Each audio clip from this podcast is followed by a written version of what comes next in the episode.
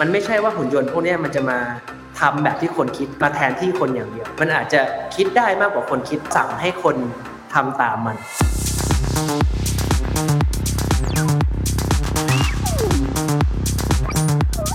การรู้แค่ buzzword ไม่ว่าจะเป็น SCADA AI ERP RPA IoT Intensive IoT ต่างๆเนี่ยจะรู้แค่นั้นไม่ได้นะครับของค่อนข้างมาเร็วไปเร็ว แล้วอาจจะมีผู้ผลิตบางเจ้าทำมาตีตลาด แต่ว่าท้ายแล้วอาจจะไม่ work ก็ได้ This is the Standard Podcast. The Secret Sauce. Executive Espresso สวัสดีครับ ผมเคนนักครินทร์และนี่คือ The Secret Sauce Executive Espresso สรุปความเคลื่อนไหวในโลกเศรษฐกิจธุรกิจ แบบเข้มข้นเหมือนเอสเปรสโซให้ผู้บริหารอย่างคุณไม่พลาดประเด็นสำคัญ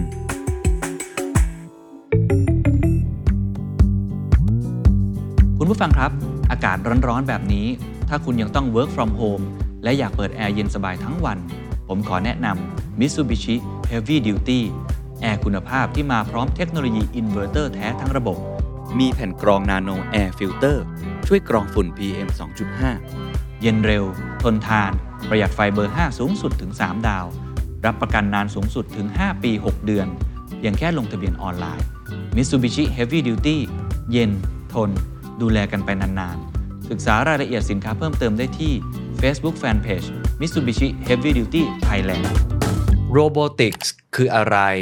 มีกี่ประเภท มันจะมาเปลี่ยนอุตสาหกรรม 4.0 อย่างไร ผู้ประกอบการคนทำงานจะต้องปรับตัวอย่างไร เพื่อไม่ให้ตัวเองตกงานหรือว่าล้าสมัยไป วันนี้อยากชวนคุยเรื่องสำคัญครับ เรื่องของ Robotics ครับ หรือว่าหุ่นยนต์นั่นเองครับ เป็นเรื่องที่จริง ๆ ผมชวนคุยหลายครั้งนะครับ ครั้งนี้เราจะเจาะกันเลยครับ ในเรื่องของกระบวนการผลิต หรือว่าภาค manufacturing นะครับหรือภาคอุตสาหกรรมนั่นเอง เพราะว่าเวลาเราพูดถึงความหมายของคำว่า robotics เนี่ยผมเชื่อว่าหลายคนโดยทั้งตัวผมเองก่อนหน้านี้ด้วยเนี่ยก็อาจจะงงๆเล็กน้อยว่าเอ๊ะมันเป็นเรื่องเดียวกันกับ automation หรือเปล่า แล้ว artificial intelligence AI ล่ะที่เราเคยจัดไปแล้วตอนหนึ่งด้วยเนี่ยมันเป็นยังไงนะมันเกี่ยวข้องกันขนาดไหนเทรนด์ของ robotics มันเป็นอย่างไรแล้วในอนาคตเราต้องปรับตัวอย่างไร วันนี้ก็เลยมีโอกาสครับได้ร่วมงานกับ QTSD อีกแล้วนะครับ ได้พูดคุยกับผู้เชี่ยวชาญจริง ๆ นะครับ ที่ทำงานด้านนี้โดยตรงเลย ผมพูดคุยกับดรท็อปครับพิศักดิ์เจิมประยง อาจารย์ประจำคณะวิศวกรรมศาสตร์ ภาควิชาวิศวกรรมเครื่องกล มหาวิทยาลัยบูรพานะครับ รวมทั้งแขกประจำของเราครับของซีรีส์นี้ก็คือดรทิวครับจิรวัตรตั้งปณิธานนนท์นะครับ ประธานกรรมการบริหาร QTFT ครับ ลองไปฟังดูนะครับ ตอนนี้ผมเชื่อว่าใครที่สนใจเรื่องหุ่นยนต์แขนกล เรื่องของหุ่นยนต์ที่เป็น autonomous mobile robot หรือจะเป็น automated guide vehicle หรือว่าจะเป็น คำศัพท์อะไรต่างๆ ที่มันเกี่ยวข้องกับกระบวนการการผลิต หรือแม้กระทั่งพวก service เองก็ตามทีได้ประโยชน์แน่นอน แล้วก็น่าจะทำให้หลายท่านเนี่ยได้ไอเดีย ไปปรับใช้ในโรงงานของท่าน หรือว่าไปปรับใช้ในธุรกิจของท่านที่เกี่ยวข้องนะครับ ลองไปฟังดูครับ ผมว่าทุกคนทราบอยู่แล้วแหละว่าหุ่นยนต์ robot หรือว่า robotics นะครับเอามาใช้ให้เกิดประโยชน์ในโรงงานอุตสาหกรรมในกระบวนการผลิตค่อนข้างมากอยู่แล้ว ตลอดระยะเวลาหลายปีที่ผ่านมา แต่วันนี้อยากมาทำความเข้าใจอีกสักเล็กน้อย โดยเฉพาะเรื่องที่มันใหม่ ๆ หน่อยว่าตอนนี้มันไปถึงไหนแล้ว รวมทั้งมีอะไรที่นักธุรกิจสามารถปรับใช้ได้นะครับ ก็ก่อนอื่นต้องขอขอบคุณทั้งดรท็อปนะครับแล้วก็ดรทิวนะครับแล้วก็ขออนุญาตถามดรท็อปก่อนแล้วกันนะครับ เอาคำถามแบบ basic ง่าย ๆ เลยแล้วกันนะครับว่าจริง ๆ แล้ว robotics เนี่ยมันมันหมายความว่าอะไร แล้วมันสำคัญยังไงกับกระบวนการผลิตสำคัญยังไงกับธุรกิจเข้ามาใช้ทำอะไรบ้างครับสำหรับคำว่า robotic เนี่ยเล่าเล่าย้อนหลังนิดหนึ่งนะครับ สมัยก่อนเนี่ยตั้งแต่ยุคเลโอนาร์โดดาวินชีหรือเก่ากว่านั้นเนี่ยมันจะมีสิ่งที่ชื่อคำว่า automaton นะครับเกิดขึ้น มันจะเป็นระบบที่สามารถโปรแกรมได้ในเชิงหนึ่งแต่ทีนี้ไม่ได้คำว่าโปรแกรมในเชิงโปรแกรมคอมพิวเตอร์แต่จะเป็นในเชิงของว่าหุ่นยนต์เนี่ยมันจะสามารถทำอ่า sequence บางอย่างได้ตามที่เราต้องการมันนะครับเริ่มมีการใช้งานอ่าคอมพิวเตอร์เกิดขึ้น มีหลอดสุญญากาศมีเป็นพวก IC ต่างๆ เกิดขึ้นมา ก็มีคนพยายามที่จะเอาตรงระบบคอมพิวเตอร์ตรงนี้เนี่ย เข้าไปทำให้แทนที่ว่าจะเป็นแค่ automaton ที่เป็นขยับเชิงกลควบคุมเชิงกลเฉยๆก็คือ งานใช้งานระบบคอมพิวเตอร์ตรงนี้เนี่ยเป็นชิปต่างๆเนี่ยเข้าไปคุมหุ่นยนต์ที่ใช้งานคอมพิวเตอร์แบบนี้เนี่ยตัวแรกที่ผมจะนึกออกก็คือหุ่นยนต์ชื่อว่า Unimate นะครับก็คืออ่าก็คือเกิดขึ้นที่สหรัฐอเมริกาจะไม่ผิดจะเป็นของ General Motor นะครับจะเป็นหน้าตาคล้ายๆกับแขนกลแบบค่อนข้าง basic หน่อย ที่จะขยับได้มีไม่กี่แกนหรอกก็คือยังค่อนข้าง simple อยู่เลยคือเป็นตัวแรกที่มีการใช้งานทำคอมพิวเตอร์เกิดขึ้นดังนั้นมาทีนี้เราคงมีคำถามว่า แล้วนิยามของคำว่า robotic เนี่ยคืออะไร นิยามของคำว่า robotic นี่ก็คืออ่าเป็น machine หรือเป็นเครื่องจักรกลเนี่ยที่สามารถ re reprogram ได้ ทีนี้เราจะคุ้นเคยคำว่า automation กันนะครับ ไม่ว่าจะเป็นคนในวงการหรือนอกวงการ ซึ่ง automation กับหุ่นยนต์เนี่ยมีความแตกต่างกันอยู่คำว่า automation คือระบบเครื่องจักรกลที่สามารถทำงานอ่าซ้ำๆได้ แต่คำว่า robotic เนี่ยจะไม่ได้เป็น subset ของ automation และ automation ไม่ได้เป็น subset ของ robotic แต่มันจะมีส่วนที่มันคาบเกี่ยวกัน จะมีระบบบางระบบที่เป็นทั้ง automation และ robotic เพราะว่า robotic ในนิยามปัจจุบันก็คือสิ่งที่เราสามารถโปรแกรมเรามีแขนหุ่นยนต์หนึ่งอันหนึ่งแล้วมี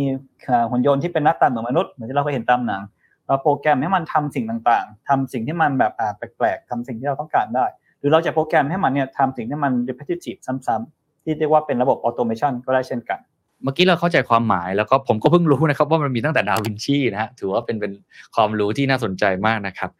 ตั้งแต่ครั้งแรกที่เมื่อกี้เข้าใจว่าเป็น General Motor เนี่ยเขาเอามาใช้ทำอะไรครับไอตัว robotics เนี่ยมาใช้ทำอะไรครับ ก็คือใช้ในระบบการผลิตในภาคอุตสาหกรรมนะครับ เรามี raw material ที่จะต้องผ่านกระบวนการบางอย่างรวมทั้งมีการเคลื่อนย้ายของจากจุด A ไปจุด B ครับแต่สมัยนี้เนี่ยหุ่นยนต์ไม่ได้ทำแค่ในการเคลื่อนย้ายของหุ่นยนต์เป็นส่วนหนึ่งของ process นั้นด้วย อย่างอืมเช่นหุ่นยนต์ในการเชื่อมตัวถังรถยนต์นะครับหรือแม้ว่าจะเป็นหุ่นยนต์ในการอ่าพ่นสีรถยนต์ครับ clear ครับขอบคุณมากครับสองอย่างนะอันแรกคือใช้เคลื่อนย้ายก่อน หลังจากนั้นก็แล้วแต่ process เลยว่าในกระบวนการผลิตแต่ละที่มี process ที่แตกต่างกันอย่างไร ก็มาตอบโจทย์ในตรงนั้นดรทิวเลยจะเสริมไหมครับเรื่องความหมายหรือการปู background สักเล็กน้อยครับครับผมคิดว่าตามที่ทางดรท็อปได้เรียนมานะครับมันมีอยู่2 keyword หลักๆ keyword แรกเนี่ยคือเคลื่อนที่ได้ keyword ที่ 2 ก็คือคิดได้นะครับคือเพราะฉะนั้นหุ่นยนต์เนี่ยคืออะไรที่มันเคลื่อนที่ได้แล้วมันก็คิดได้ เพราะฉะนั้นในนิยามนี้เนี่ยคอมพิวเตอร์ของเราโน้ตบุ๊กของเราเนี่ยก็อาจจะยังไม่ได้บอกว่ามันคือหุ่นยนต์เพราะว่ามันมันคิดได้อย่างเดียว แต่มันยังเคลื่อนที่ไม่ได้นะครับ หรือว่าถ้าเราเป็นนึกถึงเครื่องจักรไอ้น้ำต่างๆ เนี่ย มันก็เคลื่อนที่ได้ แต่มันยังคิดไม่ได้นะครับหุ่นยนต์จะต้องมี 2 อย่างนี้วิวัฒนาการของหุ่นยนต์นะครับ ตั้งแต่ยุคของดาวินชีเลยเนี่ย มันก็จะเริ่มเคลื่อนที่ได้ซับซ้อนมากขึ้น และคิดได้ซับซ้อนมากขึ้นเรื่อยๆนะครับจากที่ดาวินชีอาจจะเคลื่อนที่ได้ยังคิดได้ไม่มากนักนะครับ พอมีเรื่องของอคอมพิวเตอร์เข้ามาหุ่นยนต์ก็เริ่มคิดได้ดีขึ้น เริ่มมีคำว่า AI เข้ามามันก็คิดได้มากขึ้นนะครับ เรื่องการระบบ control อิเล็กทรอนิกส์พวกนี้มันก็จะทำให้การเคลื่อนไหวต่างๆเนี่ยมันดีขึ้นนะครับ ทีนี้จุดที่น่าสนใจก็คือว่าผมมองว่าจริง ๆ แล้วถ้าเรามองว่าคนเนี่ยจริง ๆ มันก็เป็น machine อย่างหนึ่งนะที่มันคิดได้แล้วมันก็เคลื่อนที่ได้นะเพราะฉะนั้นการที่ robotic มัน advance ขึ้นเรื่อยๆเนี่ยในมุมหนึ่งคือมันจะเหมือนคนขึ้นเรื่อยๆ แล้วก็อาจจะเก่งกว่าในบางแง่มุมด้วย ครับขอบคุณครับโอ้ชอบมากครับ เคลื่อนที่ได้กับคิดได้ clear มากนะฮะเมื่อกี้เอ่อดร.ท็อปพูดถึงว่ามันไม่ใช่ subset แล้วมันก็ไม่ได้เป็นอะไรที่เหมือนกับเป็นวงกลมเดียวกันอาจจะซ้อนกันบางมุมกับไอสิ่งที่เรียกว่า automation ผมว่าอาจจะขออนุญาตให้ให้ช่วยเอ่อขยายความเพิ่มในอีกคำคำหนึ่งที่เมื่อกี้ดรเทียวพูดถึงก็คือ AI โดยเฉพาะหลังๆเนี่ยคนจะสับสนเล็กน้อยนะครับ AI เนี่ยเมื่อกี้มันมีวงกลม automation วงกลมเรื่องของ robotic แล้ว AI อยู่ตรงไหนแล้วมันมันต่างยังไงกับสิ่งที่เรากำลังจะพูดกันในวันนี้ครับถามว่ามันลิงก์กับ robotic ยังไง robotic เนี่ยมันไม่จำเป็นต้องมี AI ก็ได้ มันสามารถเป็นอืมแค่คนเขียนโปรแกรมควบคุมมัน ให้มันทำยังไงก็ได้ตามที่เราต้องการอืมแต่ในส่วนของที่เป็น AI เนี่ย หุ่นยนต์สามารถที่จะเอา AI เนี่ยเป็นตัวประมวลผลมาทำงานแทนได้ เราเลือกได้ว่าคำสั่งครับที่จะให้หุ่นยนต์ขยับในแต่ละจอยทำภารกิจอะไรบางอย่างเนี่ยเราจะมาจากการ pre โปรแกรมโปรแกรมไว้ก่อนล่วงหน้าตามที่เราต้องการ หรือจะมีซอสคำสั่งเนี่ยเกิดขึ้นมาจากการใช้งานของ AI ที่จะมีการดึงข้อมูลเนี่ยจากสิ่งแวดล้อม หรือข้อมูลอื่นๆเนี่ยเข้ามาประกอบการตัดสินใจการเคลื่อนไหวของหุ่นยนต์ ครับ ดร.ทิวครับ ผมเข้าใจที่ดร.ท็อปฟังถูกไหมฮะ คือ robotic ก็ส่วน robotic automation ก็เป็นระบบอัตโนมัติ แต่ถ้าเกิดเราใส่ AI เข้าไปด้วย ก็ทำให้เอ่อเรียกว่าระบบปฏิบัติการหรือว่าใส่สมองเข้าไปทำให้บางทีคำสั่งต่างๆ เนี่ยมันไม่ต้องใช้มนุษย์ในการป้อนข้อมูลเข้าไปในโปรแกรมอย่างเดียว อันนี้คือคือครับความต่างของมันถูกไหมฮะ ใช่ครับถูกต้องครับ คือผมอาจจะยกตัวอย่างสิ่งที่ทางดร.ท็อปเรียนเนี่ยเขาก็มันเรียกอย่างหนึ่งว่า rule-based นะครับคือเราโปรแกรมไว้เลยว่ามันจะต้องหันซ้ายหันขวายังไงในในเงื่อนไขต่างๆ คือสมมุติว่าเราจะเขียนโปรแกรมขึ้นมาเล่นเกมฟุตบอลนะสมมตินะครับ สมมติจะเล่นเกมฟีฟ่าเขียนเขียนบอร์ดขึ้นมาเนี่ยถ้าทำแบบดั้งเดิมเนี่ยก็คือเราก็อาจจะตั้งกฎขึ้นมาให้เยอะที่สุดเลยว่า อุ้ยถ้าคู่ต่อสู้ส่งมนบอลมาแบบนี้ เราจะต้องเอาคนนี้ตำแหน่งนี้วิ่งมาด้วยความเร็วเท่านี้แล้วส่งไปให้คนนู้นคนนี้ แต่ว่าปรากฏว่าในความเป็นจริงก็คือ คู่แข่งมันก็มีหลายแบบมากสถานการณ์การแข่งขันมันก็มีหลายแบบมากครับ มันทำให้เอ่อไอ้กฎต่างๆพวกนี้มันมันโตขึ้นเร็วมากเลย ในการที่จะนำเอาลอจิกแบบนี้มาใช้ในชีวิตจริงนะครับทีนี้ในไอเดียของ AI ในส่วนที่เป็น Machine Learning ก็คือว่าเฮ้ยเราไม่ต้องไประบุกฎมันละเอียดขนาดนั้นก็ได้ เราใช้ข้อมูลเนี่ย ในการเทรนมันเทรนมันหลาย ๆ อย่างว่าเฮ้ยคุณเตะบอลแบบนี้ชนะนะ คุณเตะบอลแบบนี้แพ้นะ แล้วให้เครื่องเครื่องมือเนี่ยมันเรียนรู้ด้วยตัวเองนะครับว่าว่าเตะบอลแบบไหนเนี่ยมันควรจะชนะนะครับอันนี้ก็เหมือนกันคือการที่นำเอา AI หรือ Machine Learning มาเพิ่มความสามารถให้โรบอทเนี่ยมันก็ทำให้โรบอทเนี่ยมันมีความ flexibility สูงขึ้นในการใช้งานจริงเนาะไม่ต้องไประบุกฎมันชัดเจนขนาดนั้น ครับขอบคุณครับอ่าเราเคลียร์เรื่องความหมายเรื่องนิยามกันแล้วนะครับนี้หัวข้อต่อมาที่จะชวนคุยก็คือ ประเภทของมันหรือการใช้งานของมันละกัน ว่ามันมีประเภทแบบไหนบ้าง หรือการใช้งานแบบไหนบ้าง คงต้องถามจนถึงปัจจุบันเลยแล้วกันนะว่าปัจจุบันเนี้ยมันคงมีพัฒนาการที่เพิ่มขึ้นมาเรื่อยๆถูกไหมครับ ตอนนี้โรบอติกส์เนี่ยมันมีกี่ประเภทแล้วมันใช้งานกับอ่าอะไรได้บ้างครับ ให้ดรตอบตอบก่อนกันครับต้องบอกว่าการแบ่งประเภทครับก็คือเราจะใช้เกณฑ์ได้หลายเกณฑ์เช่นกัน เกณฑ์เชิงกายภาพเนี่ยก็คือเราจะมีหุ่นยนต์ที่อยู่บนพื้นดินนะครับ อย่างเช่นหุ่นยนต์ที่ใช้ล้อในการเคลื่อนที่ หุ่นยนต์ที่จะเป็นแขนหุ่นยนต์ หรืออาจจะเป็นหุ่นยนต์ที่ทำการบินอยู่ก็ได้นะครับ อย่างเช่นโดรนที่เราเห็นกันทุกวันนี้ครับเราสามารถที่จะติดแขนหุ่นยนต์ติดระบบเซ็นเซอร์วัดค่าต่างๆ ติด AI เข้าไปเพื่อทำการอ่าดีเทคต่างๆ ได้นะครับ แล้วก็ในส่วนของหุ่นยนต์ที่อยู่ในในภาคน้ำนะครับเรือดำน้ำอัตโนมัติอะไรแบบนี้ครับผมอันนี้ในส่วนของการแบ่งเชิงเชิงกายภาพนะครับ จากนั้นถ้าเกิดผมอีกแบ่งอีกทีหนึ่งเป็นในส่วนของหุ่นยนต์ที่ยังเป็นในภาคของงานวิจัย และหุ่นยนต์ที่มีการใช้งานในโลกจริงแล้วกันนะครับ ขอเริ่มต้นด้วยหุ่นยนต์ที่เป็นภาคงานวิจัยก่อนแล้วกันคอนเซปต์เนี่ยครับจะค่อนข้างซับซ้อนก็คือจะมีการพัฒนาในหลาย ๆ ภาคส่วนย่างก็คือหุ่นยนต์ที่แบบมีอาจจะมี actuator ที่ความสามารถในการส่งพลังงานเนี่ยที่สูงหรือแม้แต่จะเป็นในเรื่องของการเอามาประยุกต์รวมกันในเชิงของพวก connectivity ต่างๆซึ่งหรือประด้าน IoT ซึ่งเดี๋ยวก็คงได้พูดถึงเรื่องนั้นกัน ทีนี้พอเป็นหุ่นยนต์ที่ใช้ในชีวิตจริงนะครับ ผมก็ขอเริ่มด้วยหุ่นยนต์ที่เป็นในภาคอุตสาหกรรม ก็คือจะเป็นหุ่นยนต์ที่เราคุ้นเคยกันอย่างเช่น แขนหุ่นยนต์คือแขนหุ่นยนต์ก็มีหลายแบบนะฮะก็คือจะมีแขนหุ่นยนต์ที่เป็นที่จะมีจอยเป็นบล็อกๆต่อๆกันขึ้นไปที่ใช้ในโรงงานอุตสาหกรรมหรืออาจจะเป็นหุ่นยนต์ที่มีหน้าตาแบบเป็นรูปทรงสามเหลี่ยมที่จะมีการเคลื่อนที่ที่รวดเร็ว แต่ว่าจะมีการขยับที่ค่อนข้างน้อย ก็คือเรียกว่าหุ่นยนต์เพศ delta robot นะครับหรืออาจจะเป็นหุ่นยนต์ที่ชื่อว่าสกา a าโรบอท ที่จะเป็นหุ่นยนต์ที่มีความซับซ้อนในการเคลื่อนที่อาจจะไม่เยอะเท่าแต่ก็คือจะมีความรวดเร็วในการเคลื่อนที่ ครับก็คือมีแล้วแต่ว่าเราจะแบ่งด้วยเกณฑ์อะไร เป็นกายภาพก็ชัดเจนเนาะก็ดินน้ำลมไฟอะไรก็ว่ากันไปนะครับถ้าเป็นในเชิงงานวิจัยก็อย่างที่อาจารย์บอกก็มี2อสประเภท ในเชิงชีวิตจริงก็คืออุตสาหกรรมดรทิวล่ะครับ ในฐานะที่ตัวเองก็เป็นนักวิทยาศาสตร์ทำด้านควอนตัมด้วยเนี่ยเวลาเรามองหุ่นยนต์เนี่ยเรามองว่ามันมีกี่ประเภท แล้วการใช้งานของดร.ทิวเนี่ยมันมองมุมไหนบ้างครับ ครับ อืม จริง ๆ จริงเมื่อกี้เมื่อกี้ก่อนที่จะไปตอบคำถามผมฟังดร.ท็อปแล้วผมก็สงสัยอย่างหนึ่งนะอาจจะอาจจะให้ทางดร.ท็อปเอ่อแวะเข้ามาตอบ ผมไม่แน่ใจว่าทำไมมันเคลื่อนไหว เยอะมากไม่ค่อยได้ คือคือเวลาเราเรานึกภาพหุ่นยนต์มันจะเคลื่อนไหวแบบ เหมือนมันเก้ๆกังๆนะความความรู้สึกผมผมไม่ได้ทำฮาร์ดแวร์นะผมก็จะรู้สึกว่าก็มันก็แค่ใส่เฟืองเข้าไปเพิ่มไม่กี่ตัว มันก็น่าจะคล่องขึ้นแล้วหรือเปล่านะครับ อันนี้ในมุมในมุมของฮาร์ดแวร์นะครับผมก็ฝากฝากคำถามไว้ ทีนี้ในในมุมของผมเนี่ยผมคิดว่าการที่ robot เนี่ยมันมันเคลื่อนที่ได้ flexible มากขึ้น มีขนาดเล็กลงเนี่ยอันนี้มันจะทำให้เกิดการเปลี่ยนรูปแบบของอการทำการผลิตไปจากหน้ามือเป็นหลังมือนะครับคือจากเดิมเนี่ยถ้าสมมติว่าเราเรานึกถึงโรงงานอะไรสักอย่าง เราก็มักจะนึกถึงสายพานอะไรที่มันใหญ่ๆเป็นเครื่องเก้ๆกังๆ แล้วว่าสมมติว่าจะเป็น จะเป็นเครื่องยนต์หั่นไก่ชิ้นหนึ่งเนี่ย เราก็จะนึกภาพว่าไก่มันก็จะเรียงกันเป็นสายพานแล้วก็วิ่งตรงไปแล้วก็ตัดตัดตัดตัดออกมาเป็นชิ้นชิ้นชิ้นชิ้นชิ้นเนี่ยในยุคถัดไปถ้าเรามีเครื่องกลที่มันเล็กลงเคลื่อนที่ได้เอ่อ flexible มากขึ้นเนี่ยไอ้เครื่องจักรใหญ่ๆแบบนั้นเนี่ยมันก็อาจจะไม่จำเป็นอีกต่อไปแทนที่จะให้ไก่มันเข้าแถวเป็นแถวเรียงหนึ่งเข้ามามันอาจจะเป็นแถวเรียงหน้ากระดาน แล้วเรามีหุ่นยนต์ตัวเล็กๆ หลาย ๆ ตัวเนี่ยในการ parallel process ทำให้โปรเซสต่างๆมันรวดรวดเร็วมากขึ้นนะผมมองว่าการที่โรบอทมันมี flexibility สูงขึ้นเนี่ยมันก็จะทำให้เกิดการเปลี่ยนผ่านในลักษณะนี้ ก็คือว่าเราจะสามารถสร้าง manufacturing รายการผลิตที่มัน parallel ได้นะครับไอ้ตรงนี้มันมันดียังไงไอ้ความ flexible ตรงนี้มันดีตรงที่ว่าสมมติว่าผมยกตัวอย่างเป็นโรงงานหั่นไก่เหมือนเดิมนะจากเดิมเนี่ยลูกค้าเราเป็นยุโรปยุโรปเนี่ยอาจจะไม่ได้ไม่ได้กินตีนไก่เนาะ บาทาไก่หรืออะไรสักอย่างครับเพราะฉะนั้นสายพานถ้าถ้าเป็นแบบดั้งเดิมเนี่ยมันก็มันก็จะ fix ไว้แบบนั้น ถ้าอยู่ดี demand ฝั่งยุโรปลดลงแล้ว demand ฝั่งจีนเพิ่มขึ้นเนี่ยการที่เราจะสวิตช์มาหั่นตีนไก่ไปขายประเทศจีนเนี่ยก็ทำไม่ได้ เพราะว่าไอตัว machine เดิมมันถูกเซตไว้แบบนั้นนะครับแต่ว่าพอมันเป็น robot ที่มันฉลาดมากขึ้น flexible มากขึ้นเนี่ยไอเนี้ยเราก็สามารถ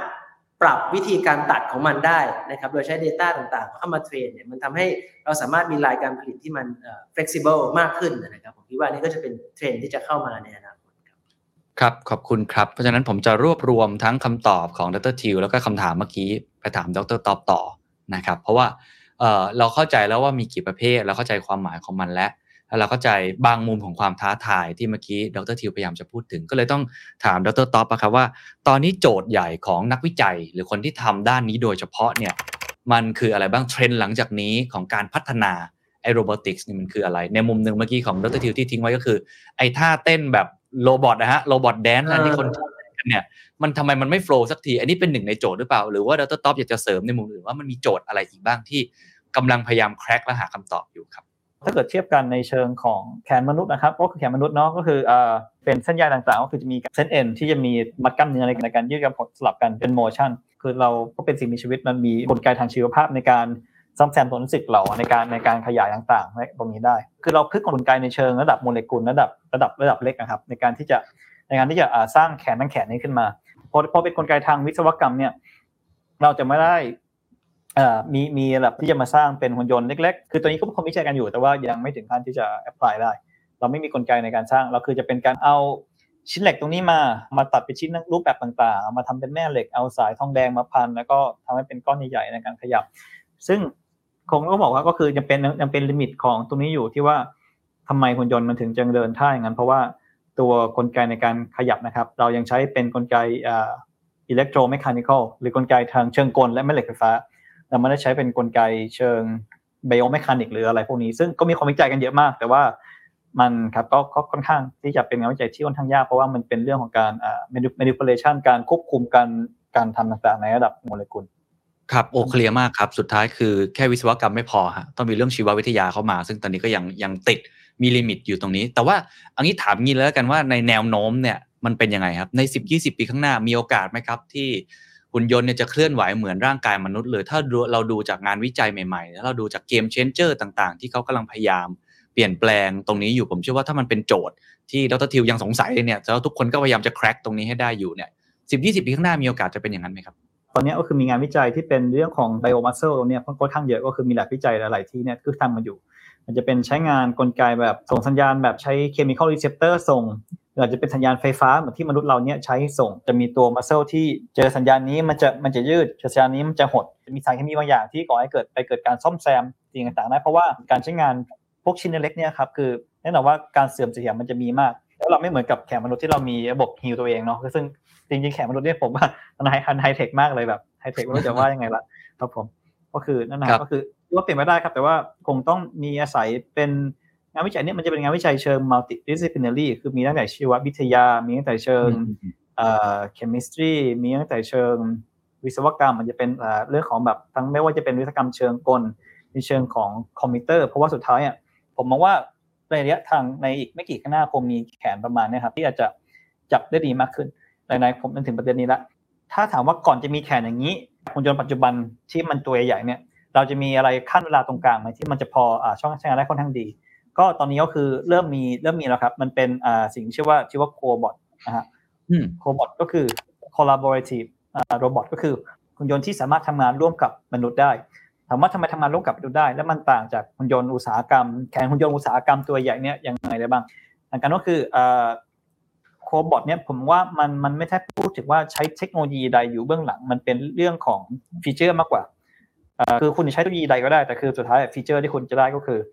เป็นหุ่นยนต์ที่ทำงานร่วมกับมนุษย์ได้ ซึ่งก็มีข้อจำกัดก็คือว่า ถ้ามันเคลื่อนที่ไปชนของหรือชนมนุษย์เนี่ยมันจะต้องสามารถหยุดหยุดหยุดหยุดการเคลื่อนที่ได้ หรือแม้หรือแม้แต่ทั้งหยุดต้องสามารถหยุดก่อนที่จะชนเลยด้วยซ้ำมีเทรนด์อื่นอีกไหมครับ เมื่อกี้ปรับได้ 2 อย่างอันที่ 1 ก็คือการที่เราจะต้องพัฒนานะระบบไอตัวการเคลื่อนไหว ที่ทำให้มันเนี่ยมันมัน smooth มากขึ้น ซึ่งโอ้ถ้าอย่างนั้นมันปลดล็อกได้อีกหลายอุตสาหกรรมแน่นอนนะครับ แล้วก็อีกอย่างหนึ่งที่เป็นน่าจะเป็นตัว transition ซึ่งน่าจะเกิดขึ้นแล้วในวันนี้ด้วยซ้ำก็คือตัว cobot collaborative robot นะครับ มีมุมอื่นๆอีกไหมครับ ที่มันกำลังเป็นการเปลี่ยนแปลงและเป็นเทรนด์ที่สำคัญที่จะเกิดขึ้น เพราะเราพูดกันเรื่อง smart manufacturing เราพูดกันเรื่องอุตสาหกรรม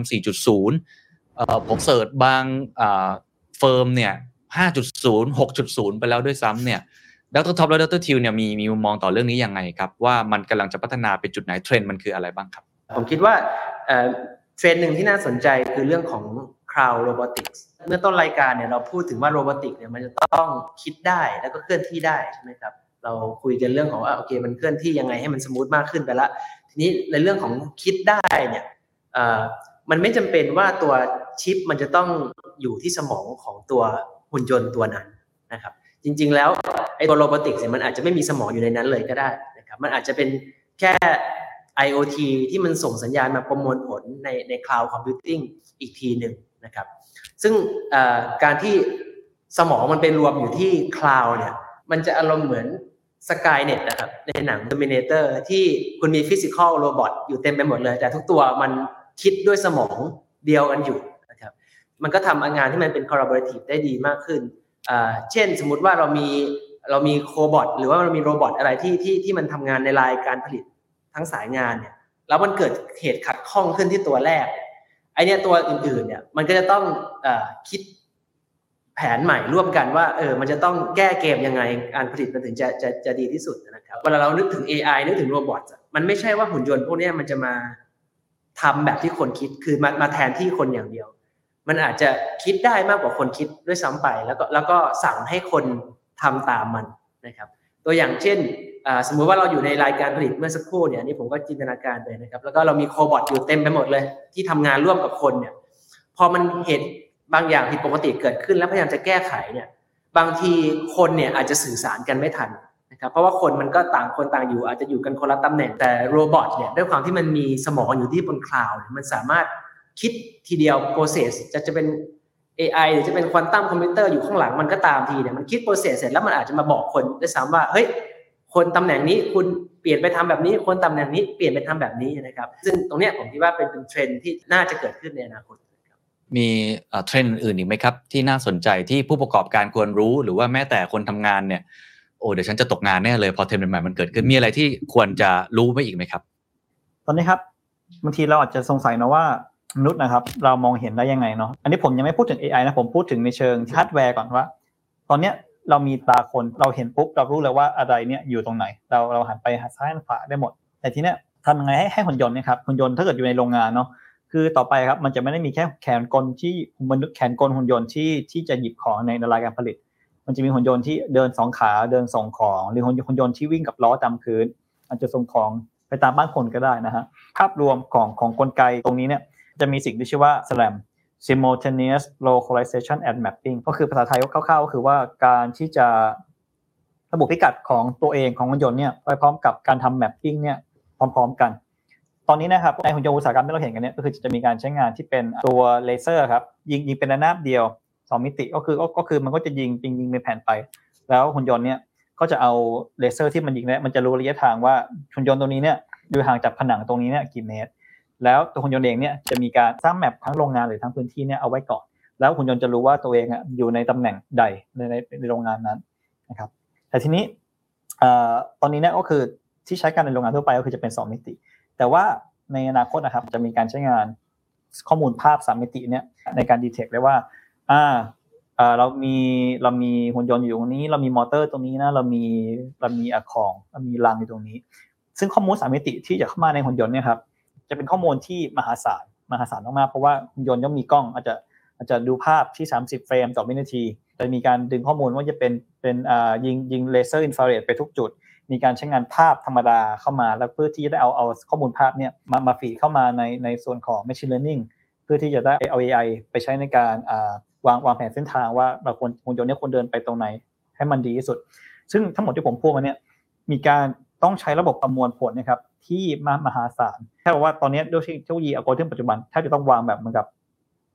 คอมพิวเตอร์แรงๆ หรือแบบเล่นเกมแรงๆเลยครับ มี GPU มี CPU แรงๆเนี่ยไว้บนตัวหุ่นยนต์ ซึ่งก็ทำให้อ่าในเรื่องของต้นทุนเนี่ยจะก็จะสูง แต่ทีนี้อย่างที่ดรทิวพูดเนาะคือถ้าเกิดเรามีการใช้งาน cloud computing เกิดขึ้นได้เนี่ยบางทีเราอาจจะไม่ต้องมีการวางคอมพิวเตอร์ที่ที่ที่ประมวลผลสูงมากเนี่ยที่ตัวหุ่นยนต์ เราจะ offload การประมวลผลเนี่ยจากหุ่นยนต์ เข้าไปในระบบคลาวด์ครับที่เสริมก็คือว่า limit เรื่องของว่าการที่หุ่นยนต์เนี่ยจะจะ sense สิ่งนอกตัวได้ครับ มันไม่ได้มันจะไม่ได้ง่ายเหมือนที่เราเราคุ้นเคยกันมนุษย์ก็คือเอาตามองรู้หมดแล้วว่าอะไรอยู่ไหนแล้วก็เดินหลบหลีกได้แต่คือพอเป็นหุ่นยนต์เนี่ยมันตัวใหญ่มันมันยังเป็นของแข็งๆดังนั้นอะมันไม่เหมือนมนุษย์ที่ว่าเรามองซ้ายอยู่แล้วเดินชนกำแพง ก็อ๋อก็โอ้จะเจ็บนิดหนึ่งแต่ว่ากำแพงก็ไม่พัง เราเองก็ไม่พัง แต่ว่าหุ่นยนต์เนี่ยถ้าเกิด sense บางทิศทางไม่ดีแล้วเดินชนเนี่ยก็เกิดความเสียหาย มันจะเป็นหุ่นยนต์ที่มีคอมพิวเตอร์ระดับสูงอะไรอย่างนี้ได้ หรือแม้แต่ของชิ้นงานที่เราไปชนด้วยครับ คือผมอยากจะเสริมตรงตรงตรงความยากของการมองเห็นนะครับ ที่ดรท็อปบอกว่าไอไอการที่เราตาเรามองเห็นแล้วเรารู้ว่าวัตถุไหนอยู่ห่างไกลกันเท่าไหร่มันดูเป็นเรื่องง่าย จริง ๆ แล้วมันเป็นเรื่องยากมากเลยในทางเทคนิค ผมผมชอบตัวอย่างของ ของ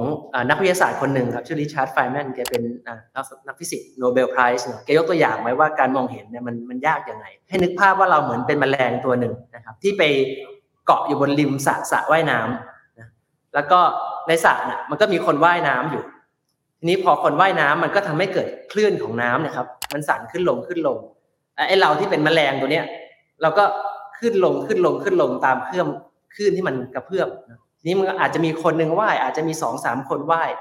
คำถามก็คือว่าเป็นไปได้ไหมที่มแมลงตัวเนี้ย สมมุติว่าแมลงตัวเนี้ยตาบอดนะแล้วสิ่งเดียวที่มแมลงตัวนี้รับรู้ได้ก็คือการเคลื่อนที่ของมันขึ้นลงขึ้นลงเนี่ยคือรับรู้แค่นี้เองว่าขึ้นลงขึ้นลงยังไงเนี่ยมแมลงตัวนี้จะสามารถรู้ได้ไหมว่าหนึ่งมีคนในสระว่ายน้ำกี่คนสองแต่ละคนอยู่ที่ไหนบ้างสามแต่ละคนว่ายน้ำด้วยความเร็วเท่าไหร่บ้าง จริงๆแล้วนี่คือสิ่งที่เกิดขึ้นบนตาเราอันเนอร์จีของสระว่ายน้ำเนี่ยสระน้ำเนี่ยจริง ๆ แล้วมันคือคลื่นของแม่เหล็กไฟฟ้า เวลาเรามองเห็นสิ่งต่างๆ ได้เนี่ยจริงๆมันก็คือเพราะแสงจากวัตถุตัวนั้นมันเข้ามากระทบตาเรา แสงมันก็คือคลื่นแม่เหล็กไฟฟ้าชนิดหนึ่งนะครับ การที่เรามองเห็นเก้าอี้ได้เนี่ย มันไม่ใช่ว่าเราต้องเอาตาของเราเนี่ยไปชนกับเก้าอี้ใช่ไหมตาของเราเนี่ยก็อยู่อยู่กับที่ สิ่งที่เราเห็นเป็นแค่คลื่นแม่เหล็กไฟฟ้าที่มันขึ้นลงขึ้นลงขึ้นลงขึ้นลงขึ้นลง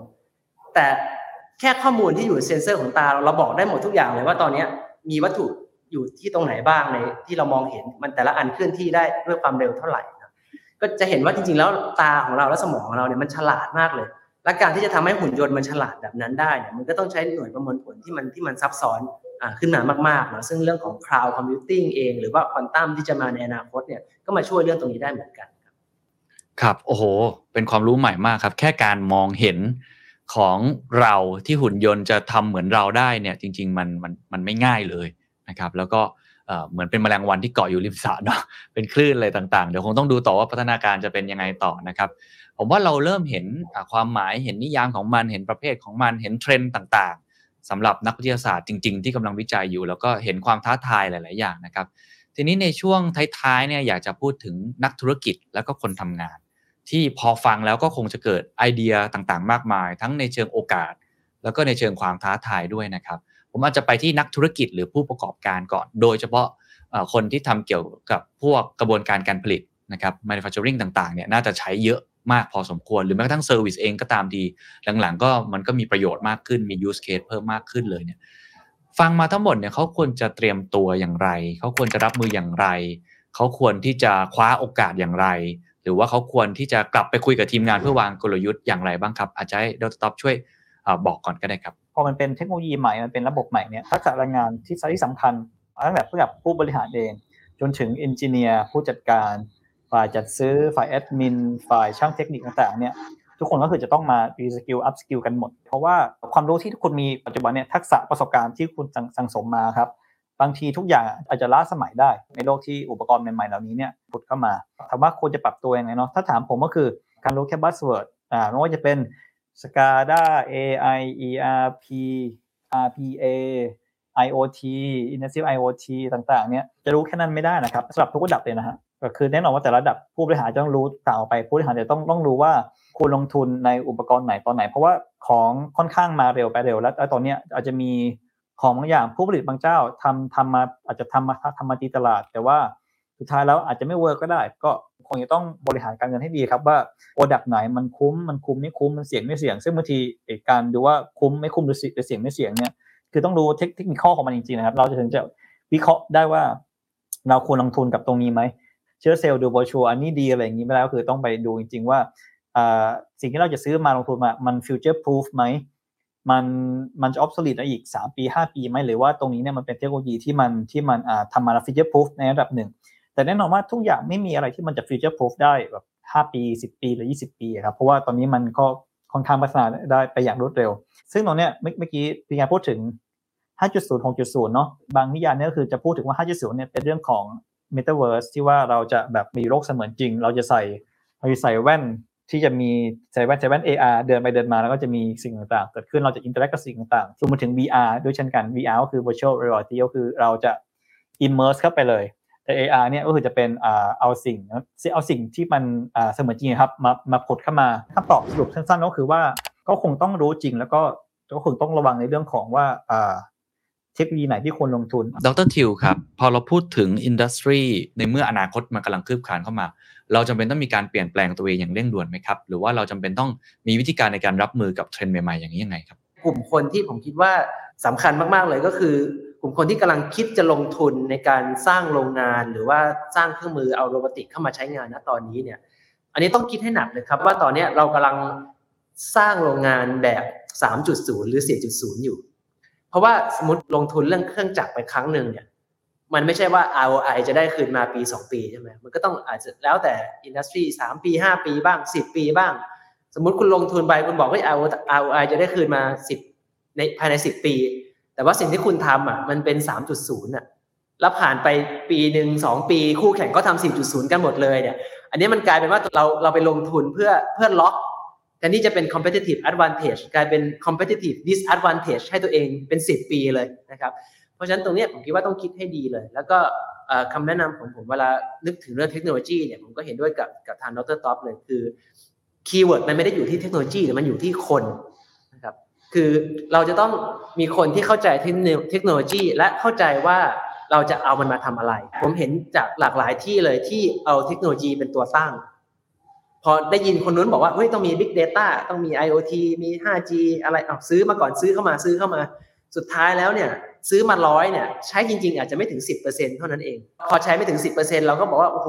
ไม่คุ้มเลยลงทุนไปตั้งร้อยได้กลับมาไม่ถึง 10 แสดงว่าเทคโนโลยีอาจจะไม่เหมาะกับของเราอะนะครับ ซึ่งไอ้พวกเนี้ยผมคิดว่า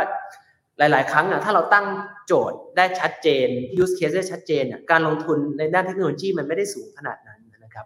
อย่างเช่นเรื่องของโอเคเรื่องโรบอติกเรื่องคลาวเมื่อกี้มันก็จะมีเรื่องของ Data เนี่ยอ่า Data ถ้าเราถ้าเราเอาเทคโนโลยี Big Data เป็นตัวตั้งเนี่ยโอ้คุณจะต้องเก็บข้อมูลแบบมหาศาลเลยเก็บทุกรายละเอียดเลยและการลงทุนสูงมากๆ แต่ถ้าเราบอกว่าเฮ้ยเราอยากได้ use case แบบเนี้ยเพื่อเอามาลองดูก่อนเนี่ยหลาย ๆ ครั้ง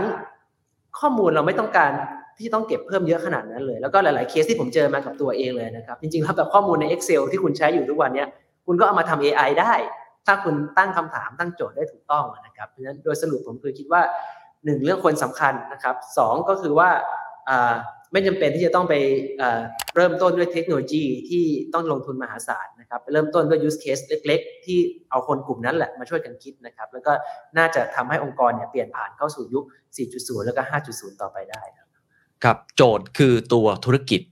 มากกว่าที่จะเป็นโจทย์ในเชิงเทคโนโลยี เอาธุรกิจนำแล้วเอาเทคโนโลยีมาใช้เพื่อเป็นเครื่องมือและสร้างความสามารถในการแข่งขัน ไม่ใช่สร้างความเสียเปรียบในการแข่งขัน ก็เลยต้องถามต่อครับเพราะเมื่อกี้พูดถึงตัวผู้ประกอบการเนาะที่ต้องลงทุนคิดเรื่อง ROI อะไรต่างๆ แล้วถ้าเป็นคนทำงานแหละครับเพราะเมื่อกี้ทั้งสองท่านก็พูดเรื่องคนใช่ไหมครับว่าต้องมีการ reskill up skill คนทำงานทั่วๆไปไม่ว่าจะอยู่ในอุตสาหกรรมไหนเนี่ยผมเชื่อว่าได้รับผลกระทบแน่นอน เราพูดกันเยอะครับว่าหุ่นยนต์จะมาแย่งงาน ตกงานอะไรต่างๆเนี่ยมีคำแนะนำยังไงกับคนทำงานบ้างครับในทุก ๆ อุตสาหกรรมเลยก็ได้ครับว่าเขาควรจะเรียนรู้อะไรเพิ่มเติมตั้งรับ หรือว่าไป reskill up skill ทักษะไหน ที่จะทำให้เราสามารถอยู่รอดได้อะเรามองอนาคตถึง 5.0 เลยก็ได้ครับ อาจจะให้เดลต้าท็อปช่วยตอบก่อนก็ได้ครับอนอกเหนือจากคำว่า reskill upskill ครับสิ่งที่ผมมองนะว่าสำคัญกว่า 2 อย่างนั้นนะครับ ก็คือ mindset mindset ที่คุณจะไม่หยุดเรียนรู้ mindset ที่คุณจะ ไม่ได้จะเอ่อมี complacency หรือความนิ่งนอนใจที่ว่าอ๋อฉันเป็นคนที่ทำงานตรงนี้ดีอยู่แล้วเนี่ยก็ไม่มีใครมาแทนที่ได้หรอก คือโอกาสสูงที่ว่างานที่ทำอยู่ครับ อาจจะถูกแทนที่ได้ด้วยระบบบางอย่างที่ที่มันจะใช้เทคโนโลยีเข้าเข้ามาเปลี่ยน ทีนี้จากประวัติศาสตร์นะครับ คือเวเวลาที่เทคโนโลยีมัน advance ขึ้นมาครับมีมีการปฏิวัติอุตสาหกรรมยุคใหม่ขึ้นมาครับ แน่นอนว่าจะมีคนเสียประโยชน์มีมีมีแรงงานเก่ามีทักษะเก่าเนี่ยที่ไม่เป็นที่ต้องการในในตลาดแรงงานแล้ว แต่ในขณะเดียวกันมันก็จะมีทักษะตำแหน่งงานใหม่ๆที่ต้องการทักษะใหม่ๆครับเกิดขึ้นมาแน่นอนครับผมไม่บอกว่ามันจะแบบงานเก่าหายไปหกแสนตำแหน่งแล้วงานใหม่หกแสนตำแหน่งเนี้มันจะโผล่มาเลย มันจะเป็นช่วงที่แบบมีอันหนึ่งลงแล้วเทรนนี้ก็ค่อยๆขึ้นมาครับคือช่วงช่วงเปลี่ยนผ่านมันกูขักกับคนทุกคนอยู่แล้วไม่ว่าคุณจะเตรียมตัวมาดีก็ตามมันถูกกูขักกันทุกคนนะครับ แต่สิ่งที่อยากจะสื่อก็คือว่าคือ mindset นะครับ ว่าใช้ชีวิตด้วยความไม่ประมาทแล้วกัน คือทักษะทักษะที่เรามีอยู่อย่าคิดว่ามันจะยังมีประโยชน์ต่อไปในอนาคตก็มีครับดีพอร์ตต่างๆ มากมาย บอกว่างานไหนจะหายไปงานไหนจะโดนกระทบบ้าง งานบางอย่างที่มันมีความเป็น repetitive มีความเป็นรูทีนเนี่ยมีโอกาสหายหายไป สูงกว่างานที่ต้องใช้ใช้ใช้ความ creative หรือเป็นงานบางอย่างที่ AI หรือระบบ automation เนี่ยยังทำยังทำแทนไม่ได้ ครับก็คือจะมีการกระทบจะแตกต่างกัน มีสิ่งหนึ่งที่ชื่อว่า RPA มันไม่ใช่หุ่นยนต์ที่แบบขยับได้ มันสื่อถึงการที่การการกดนะครับคือการการการคลิกเมาส์อย่างเช่นเราเรามี Excel อยู่ Excel หนึ่งที่ลูกค้าส่งมาเป็นข้อมูล เราต้องการเอาข้อมูลใน Excel ตรงนี้เนี่ยไปใส่ในโปรแกรมอะ Google Sheet ซึ่งมันจะลิงก์ไปในคลาวด์เราอีกทีหนึ่งแทนที่จะต้องเอาคนมานั่งก๊อปนะครับก๊อปทีละตัวมาใส่มาใส่ในฟอร์มมันก็มีโปรแกรมนี้ครับ RPA ก็คือก็คือคนเนี้ย จะสามารถสอนโปรแกรมโปรแกรม RPA เนี่ยในการบอกได้ว่าเออคุณคุณต้องเปิดเปิด Excel คือมันจะขยับเหมือนเมาส์เหมือนเหมือนเมาส์เมาส์ผีครับมันจะขยับไปจิ้มตรงนี้ก๊อปตรงนี้มาใส่วางเปิดอันนี้เปิดนู่นนี่นั่นได้อันที่เอาคนคลิกนะครับก็คือเอาโปรแกรมคอมพิวเตอร์เองอะในการคลิกเมาส์ในการทำอะไรต่างๆตัวนี้ได้ก็คือจะลด ความยุ่งยาก ผมอธิบายเพิ่มเติมอีกเล็กน้อยแล้วกันนะ RPA นี่เอามาใช้ได้หลายอย่าง ก็ฝ่ายบุคคลเขาก็ใช้กันแล้ว เป็นหุ่นยนต์ช่วยระบบงานบุคคลนะครับ สร้างอีเมล สร้างหมายเลขโทรศัพท์ สร้างบัญชีเพิ่มรายชื่อพนักงานส่งข้อมูลอะไรแบบนี้ให้ หรือว่าบางบริษัทเองก็มีการทดลองใช้กับพวกเรื่องของอจัดซื้อจัดจ้างนะครับ การออกคำสั่งซื้ออะไรแบบนี้เป็นต้นนะครับ ก็ถือว่าเป็นเป็นสิ่งที่มาช่วยเยอะมาก แต่ถ้าเป็นการตอบคำถามของดรท็อปก็หมายความว่าอะไรก็ตามที่ RPA มันทำได้ดีกว่าเนี่ย ถ้าคนคนนั้นยังไม่เปลี่ยนแปลงตัวเองเนี่ยโอ้โห ตายแน่เป็นคนแค่คนคีย์ข้อมูลเฉยๆเนี่ยอาจจะตกงานได้ถ้าไม่มีการอ่าปรับ mindset ตัวเองนะครับ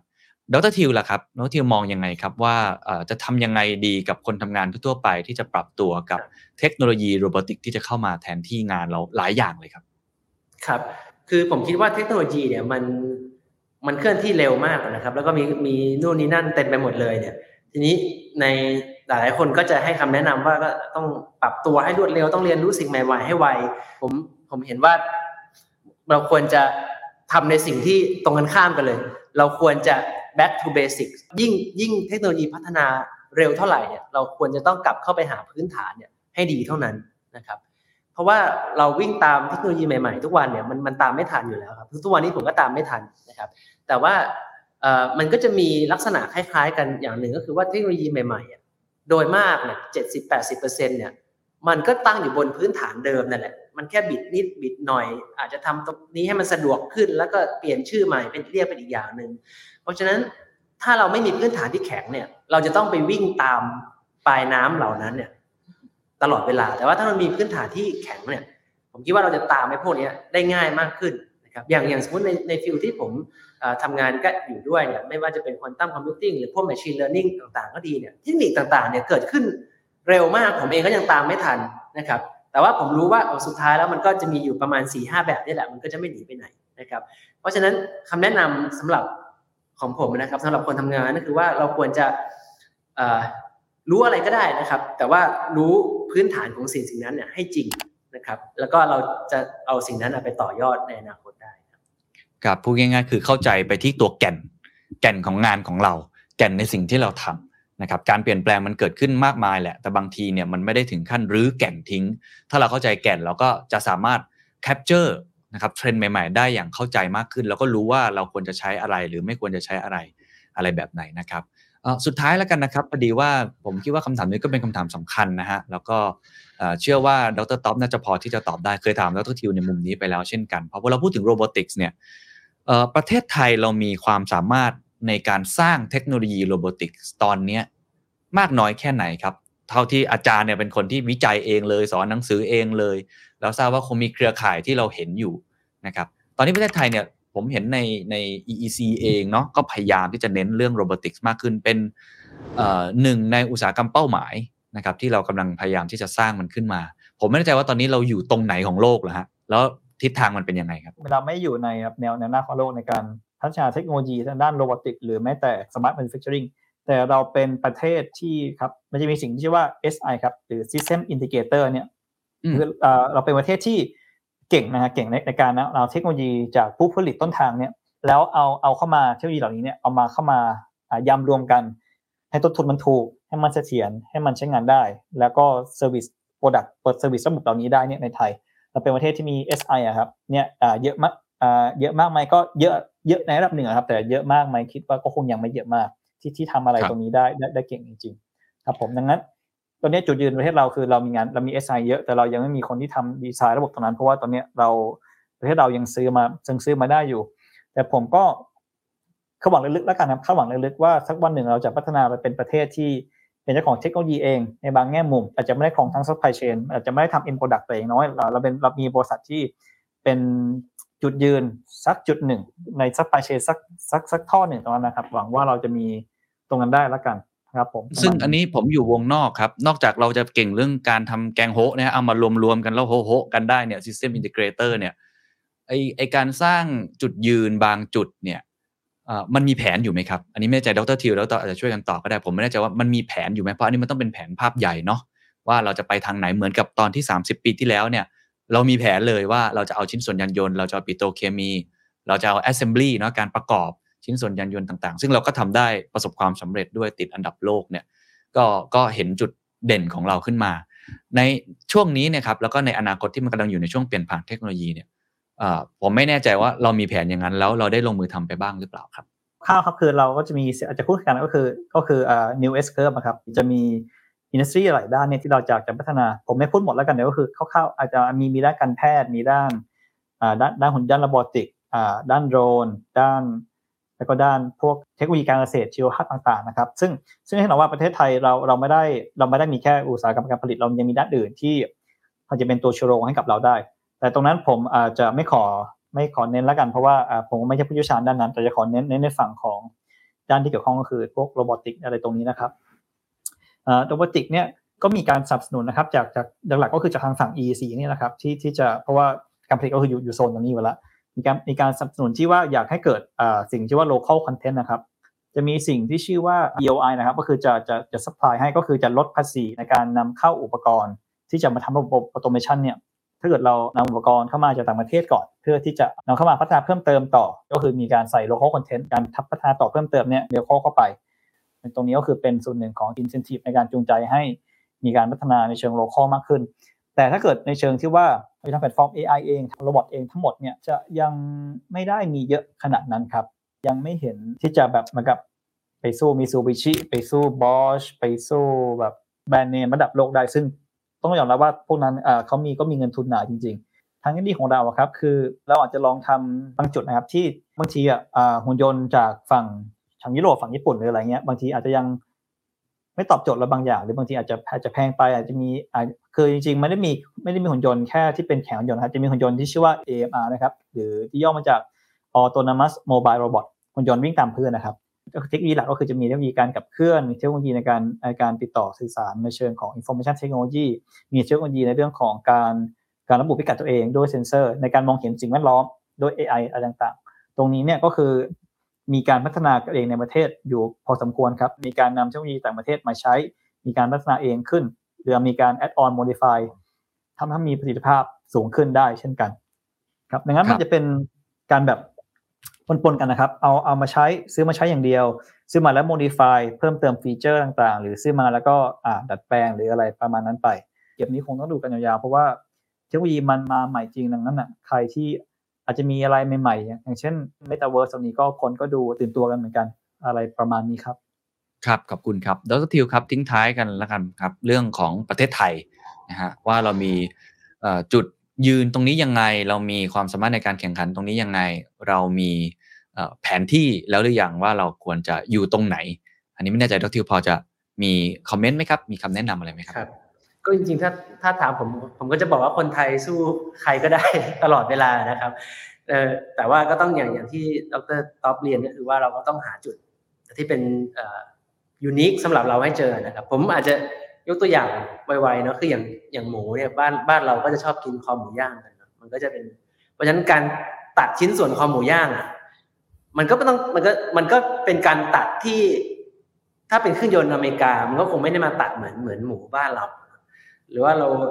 หมูหมูมันก็มีหลายหลายประเภทอีกเนาะมีหมูตัวเล็กหมูตัวใหญ่อะไรเงี้ย บ้านเขาก็ไม่ได้กินเหมือนบ้านเราเพราะฉะนั้นผมผมคิดว่า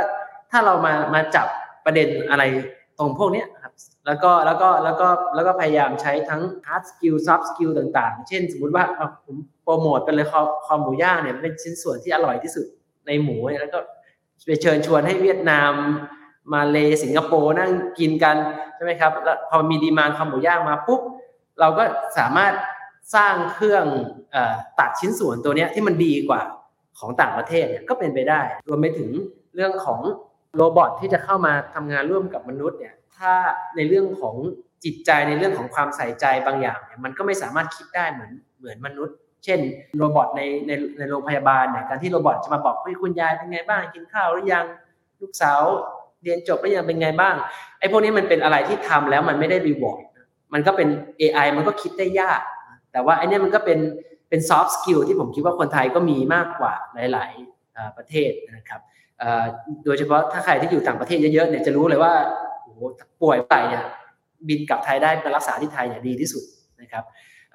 เพราะฉะนั้นถ้าเราผสมผสานไอ้ไอ้พวกนี้คือความเป็นไทยเข้ากับ modern technology ได้ ผมเชื่อว่าเราจะหามุมที่เราสามารถเป็น lead ทางด้านเทคโนโลยีในอนาคตได้